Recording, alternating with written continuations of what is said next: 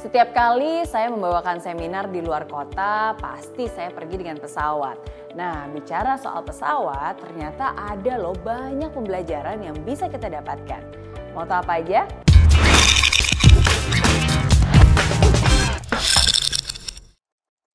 Yang pertama, tujuan.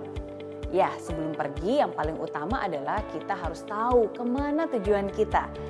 Sama halnya dalam hidup, kita juga harus tahu dengan jelas tujuan kita ke mana sih, what is your purpose in life. Karena kalau kita nggak tahu tujuannya, ya kita nggak akan ke mana-mana, muternya di situ-situ aja. Yang kedua, identitas. Ingat nggak, ketika check-in kita pasti selalu diminta kartu identitas untuk memastikan apakah kita benar-benar penumpangnya atau tidak. Apakah kita adalah orang yang terdaftar atau tidak. Nah, dalam upaya mencapai tujuan hidup, kita juga perlu tahu apa sih identitas diri kita dan kita perlu untuk mengenalnya dengan baik.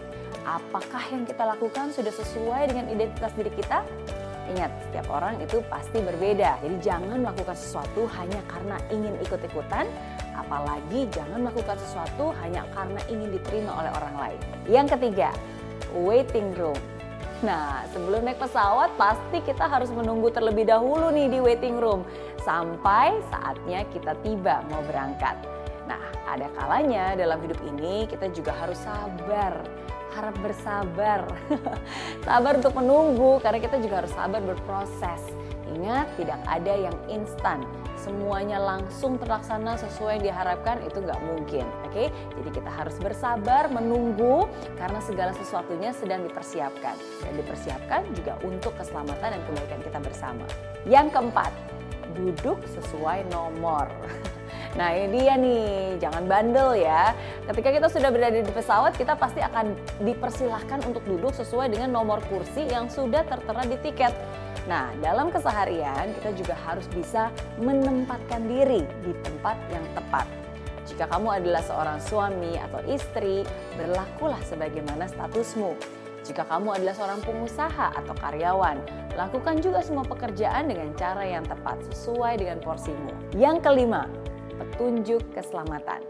Nah, sebelum berangkat, kita pasti akan selalu diberikan informasi mengenai petunjuk keselamatan didengerin gak nih?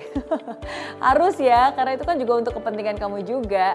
Nah, sama dalam hidup juga selalu ada petunjuk-petunjuk dan aturan yang tujuannya adalah untuk kebaikan kamu sendiri. Cobalah untuk bukan hanya mendengarnya, tapi mentaatinya. Petunjuk keselamatan ini kadang juga bisa berupa nasihat, nasihat dari orang-orang yang sudah lebih berpengalaman. Misalnya dari orang tua, dari atasan tempat kamu bekerja, dari mentor kamu, pemuka-pemuka agama yang kamu yakini, dan seterusnya. Dan jangan masuk telinga kanan, keluar telinga kiri ya.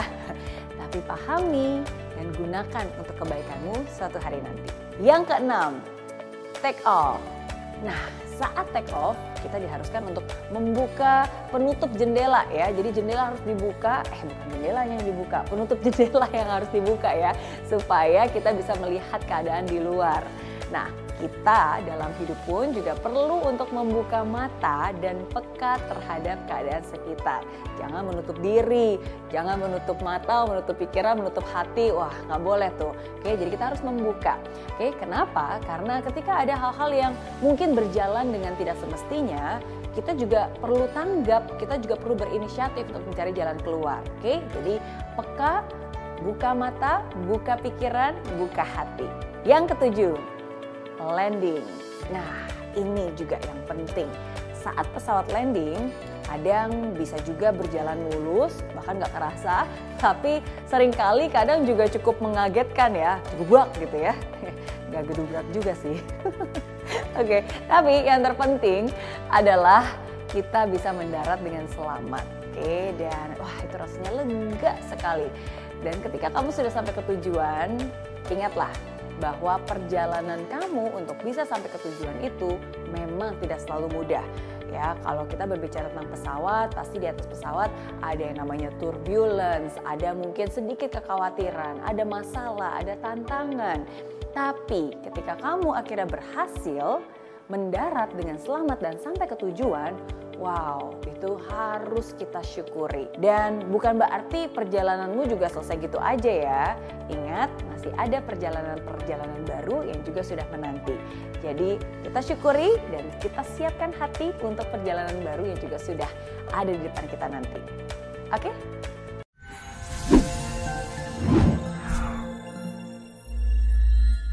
Aplikasi Mary Riana tersedia lengkap video-video YouTube terbaru saya, artikel yang up to date, post inspirasi, koleksi merchandise, workshop dan seminar yang bisa kamu dapatkan free dan download sekarang juga gratis.